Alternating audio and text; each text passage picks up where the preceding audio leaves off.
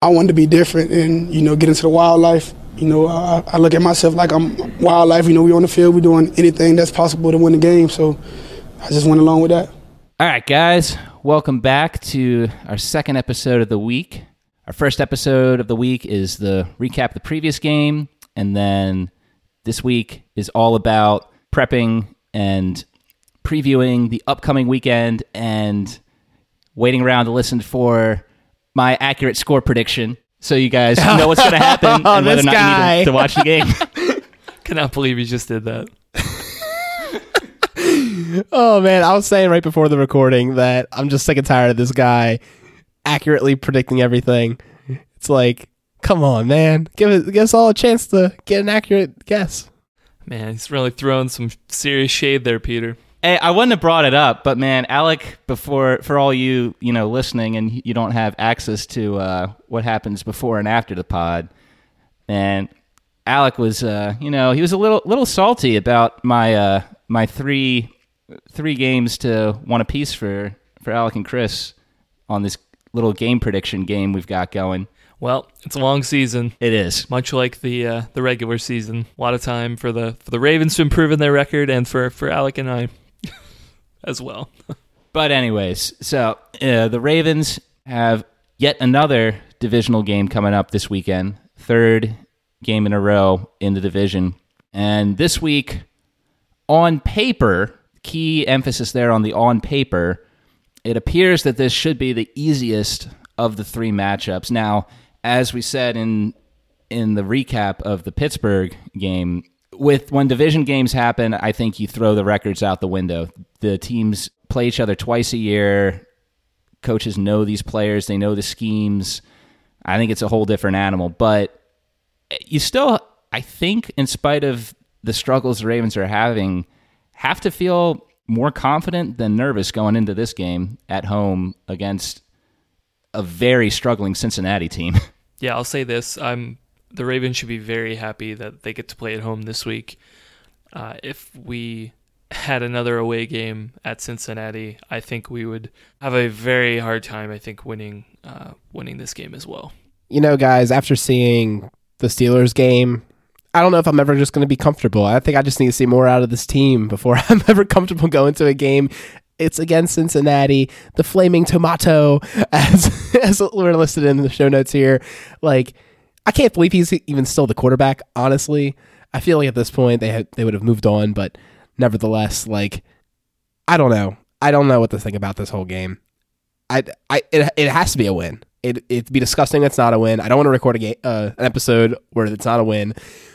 But yeah, like we're gonna have to watch it and see what happens because literally anything can happen at this point. I I wouldn't be shocked. Uh, I just that's just where I am with the Ravens right now, which is sad. I know I'm Mr. I'm usually Mr. Optimist, but I'm over here just like reeling until I see more from this team. Like I, I don't know. I can't get too excited or confident about any game. Well, I was going to say two things. One, you are Mr. Optimist. so, wait, were you saying were you Stay saying on brand you for the show, man. were, were, were, were you saying that you would not want to record a show where you had to say that we weren't going to win, or that you wouldn't want to record a show if we didn't win? Because you got to record the show. Come on, you can't leave us. if we didn't win, I don't. I don't want to record. I don't want to record the show. I mean, I'll, I'll record it. Obviously, I just. I don't want to live in that world where I have to record a show after losing to the Cincinnati Bengals. All right. That's fair. All right. My second thing is too when uh, the flying the flaming tomato. What the. Who came up with this nickname for Andy Dalton? I've never heard that about him. I think Peter typed it up. Who invented this? Oh, I don't know if anyone's invented that nickname for for certain, but I mean, like, I mean, on all the NFL memes, everyone's commenting on Andy Dalton's red hair. It's a common it's a common topic of conversation with Mr. Andy Dalton. Oh yeah, I mean I've heard like the red rifle, like I've heard that one, but I've never heard the flaming All right, tomato. fine. I think I think I'm mistaken his nickname with uh, Shaun White. That may have been what happened there, because Shaun White's the flaming tomato. I think. Good to know. Too funny. Quality NFL access, guys. You can only get it here. Oh man, we're in rare form, guys. But let's talk about some matchups. I think the biggest one for me would have to be seeing if the O line bounces back. You got a, a guy like Geno Atkins on the other side. Just want to see a little bit better performance out of our offensive line. Give Lamar some time. Something we didn't talk about last episode, but Lamar, you know, he's he's usually has better pocket presence than what I think he showed in the game. I've I definitely noticed the last couple of times that he'd been rolling into the pressure rather than like evading it. Sometimes, have you noticed that, guys, as well? Like how he kind of rolls it the wrong way sometimes. Yeah, yeah. I saw that a lot against the Steelers, and I was just like, mm, hopefully he's able to, to clean that up because we know once he's in space, like untouchable, elite juking. But like, and, and and he actually has pretty good pocket presence. He's he feels it pretty well, but every once in a while he just turns the wrong way. It's like his compass gets messed up. Yeah, I mean that was a habit I've noticed with him st- going back to the Kansas City game. I feel like what sometimes when he when he gets ready to run, he just seems to like do this like 270 degree spin in either the right or left. It seems to be random which direction it is. And I, the only reason I say random is because I think what you're talking about, Alec, I remember very vividly in the fourth quarter, he did that move to go run and ran right into the Pittsburgh defender. I'm pretty sure he got out of that, but still, it's like he's got to work a little bit on the pocket awareness there.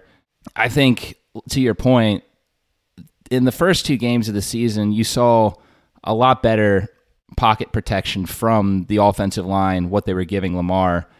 And he all he had to do was just kind of stand back there, move his feet a bit, and he was able to find the open guy. And I think that's been a little bit of the reason for some of his struggles these past three weeks is that now he's got to get used to the pocket not always being clean. And he's made some good plays over the past few weeks, but as we've been saying in in last pod and, and the previous pods, if the offensive line can give him that time, you know, he's going to do better than he's done in the past couple weeks, or at least more consistent. I'm curious to see how Joe Mixon does in this game. Anyone who's played with fantasy with me knows I've always been a big believer in Joe Mixon's talent. Yep, your favorite NFL player, Joe Mixon. We all know. Uh, stop it. No, that's not my favorite. My favorite's uh, Ricard, Mister plays both sides. But uh, I think he's an interesting player. I think he's a good player. He's about the only thing going right right now on that team, besides I guess Tyler Boyd. But it'll be interesting to see how he plays because he's the kind of guy that could definitely cause trouble. If you don't set the edge, he will be able to bounce out there and make a big play. So we'll have to see how that goes. Yeah, Alec, that's a great point. And really, I mean, before we even started this episode, we started a list of like who are the players on the Cincinnati roster that are even players that we recognize. There's a lot of turnover on this team with AJ Green is still there, but he's hurt. He's not going to play. Uh, as far as the defense is concerned, Geno Atkins was the only player I recognized, but Carlos Dunlap? That's true. Yeah. He's still he's there. been there a bit. He's probably going to knock down a pass. But yeah, I mean, Cincinnati outside of of Mixon and and Tyler Boyd sometimes on paper just it, they really don't seem like they have anyone who's going to be a big problem for the Ravens defense even in this state where they're struggling as a bit. I mean even even John Ross who has finally found some life for them in the early part of the season is also injured in this game.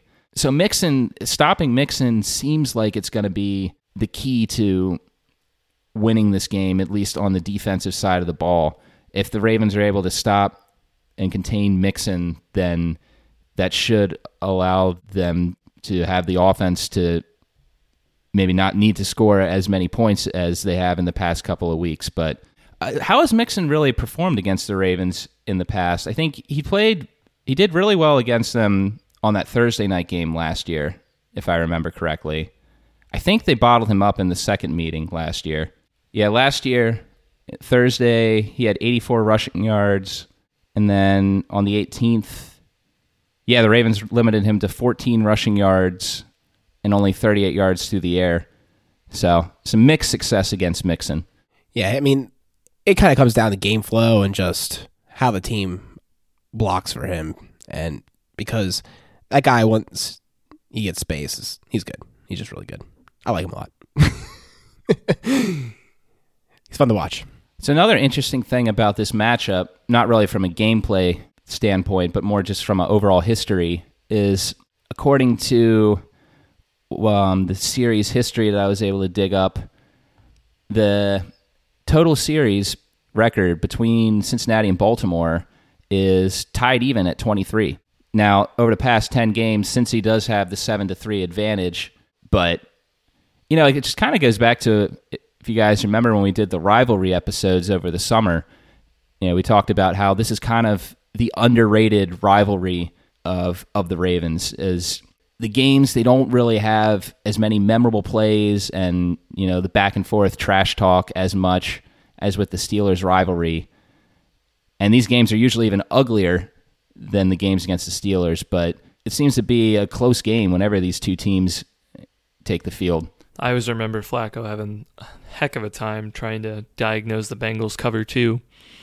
He just had so much, so many problems playing the Bengals defense. It was just insane how poorly he would play against them.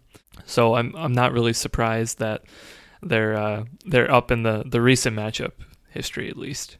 Yeah, they were certainly one of our Achilles heels. Like I don't want to bring up Week 17, uh, but oh. just in general, yeah, they they always give us a problem. Now, one guy who's not going to be playing, AJ Green, he was always an issue. I mean, he just was a superhero against us. But luckily for us, he won't be playing this week. Maybe we'll see him later in the season. They're also hurting because uh, John Ross got hurt, who was starting to show some potential there after, what is this, third or fourth year in the NFL? I believe he's a third year player. Yeah. Ross, to start his NFL career, though, w- did have a bit of Perriman in him. Like this guy was hurt, was dropping the ball, and then finally found some life in the first couple weeks of the season. And then unfortunately for him, he gets hurt again. So that's been a blow to an already depleted Cincinnati offense. I don't know, guys. We'll get into the score predictions, but I actually don't feel super nervous about this game because of what we just mentioned. No AJ Green, no John Ross, and Marlon Humphrey matches up really well against Tyler Boyd, which really just leaves Joe Mixon and a no-name defense that is no has not allowed less than 20 points in a game all season. I understand we don't want to get overconfident with how this team's played the past 3 weeks, but I'm I'm thinking that this game might isn't going to be as much of a nail biter as as it's been as of recent. I'm tracking with you, Peter. I really am, but like it kind of sounds like to me, you had Juju and Conner, some ancillary weapons, now and a backup quarterback and a quarterback's backup from there, and then you've got Dalton, Mixon, and Boyd. Both defenses are kind of meh. I mean, maybe this one's a little bit worse, sure, but I don't know. Like I I love the way you're thinking. I want to I want to believe it's a win too, and that'll be pretty easy. But I just want to see it. That's all. I'm stressing already. all right. Well, is there anything you feel bold about going into this game? Any predictions that may be bold? Oh, I got the bold prediction, my friend. It's already everything's already typed up in the spreadsheet. Here you go. Five sacks by the Ravens defense are going to come back with a vengeance. They're going to learn how to get to the quarterback. The flaming tomato, as you called him, he's going to be on the ground. Let's go. Also of note, I looked it up. It, Shaun White is the flying tomato, not the flaming tomato. So I don't know where I got that nickname. I love it. Well, flaming tomato it is. Let's see how it goes. All right. So my bold prediction is is about our good buddy Joe Mixon, Alec's favorite player, even though he won't admit it on air. I think that the Ravens are gonna finally learn how to set the edge this game and they're going to hold Mr. Joe Mixon to under 50 total yards. Oof. Man, I got him in some fancy squads. I don't know how I feel about that. just, just Too bad. Ravens fandom over fantasy fandom. oh, absolutely. You're right. You're right. Absolutely. Chris? I think my bold prediction I'm going to go Hurst leads the team in yards and receptions. That's mine. I like what I'm seeing from him, man. It's bold. I think Hollywood's going to be a little banged up. I think Andrews is still banged up. I want to see Hurst take that next step, become that weapon, live up to the hype of his first round draft status. I like it. I definitely categorize that as bold. Well done. Shaping up to be a more exciting game by the second. So let's talk about the score 27 to 14. Baltimore Ravens up on top, securing the ever so necessary victory And who knows? Maybe after tonight's game, we're currently recording on Monday, we'll be first in the division. Wow. So Alec went with a lot more aggressive of a score prediction than I thought he was going to go with his analysis leading up to it. But I'm going to have a similar score prediction that I already wrote down before this. I'm going to say 30 to 13 Ravens. Yeah, just a comment on that. Like, I am nervous about the game, but I wanted to pick a score that I thought was realistic. Uh, similar to how you chose the Chiefs to win because you're a traitor. just right. playing, just playing. Ravens lost because of me. because of my pick. I'm just messing with you, my friend. All right, so uh, yeah, I don't know about you. I'm I'm still worried, guys. I'm gonna think it's gonna be a much closer game. It's a division game. I'm not gonna say I feel super confident, but I, I feel confident in the Ravens to win it. I mean, we talked about it a little bit here. I mean, I, I definitely think that the Bengals are the, the weakest of the three division opponents that we've got. I'm still a little worried, man. I mean, you look at the last two matchups, at least from last year. I mean, they beat us the first meeting and and the second meeting was off by only three points. So these games are going to be close. I'm going to call 31 28 Ravens. The only reason that I went that high is that I know that the Bengals actually haven't scored more than 23 points this season. And that was just last week against the Cardinals. Given the state our defense is in, I think they score maybe a little bit more. But I think it's going to be a close one. I think we'll be able to put up points against them and still come away with a win. Hopefully, it's it's not a nail biter, but I think it has the potential to be one. There you have it, Ravens Nation. We are predicting across the board a Ravens win, some of us closer than others. We're also predicting that in this game, the Ravens will win by having at least five sacks, holding Joe Mixon to under 50 total yards, and with Hurst being the team leader in receptions and yards.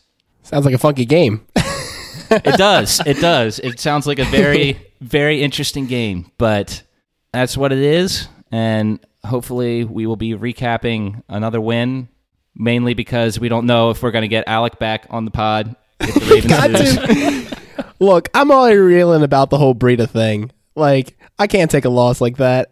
I, I have painful losses in fantasy. I have painful losses.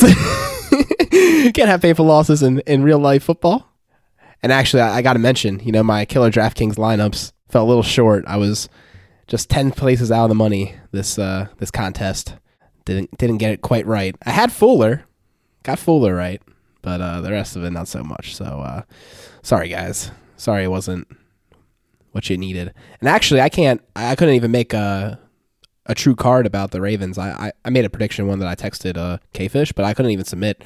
Fun fact: if you're uh, making any travels to Mexico for this fine Raven season, make all your bets beforehand.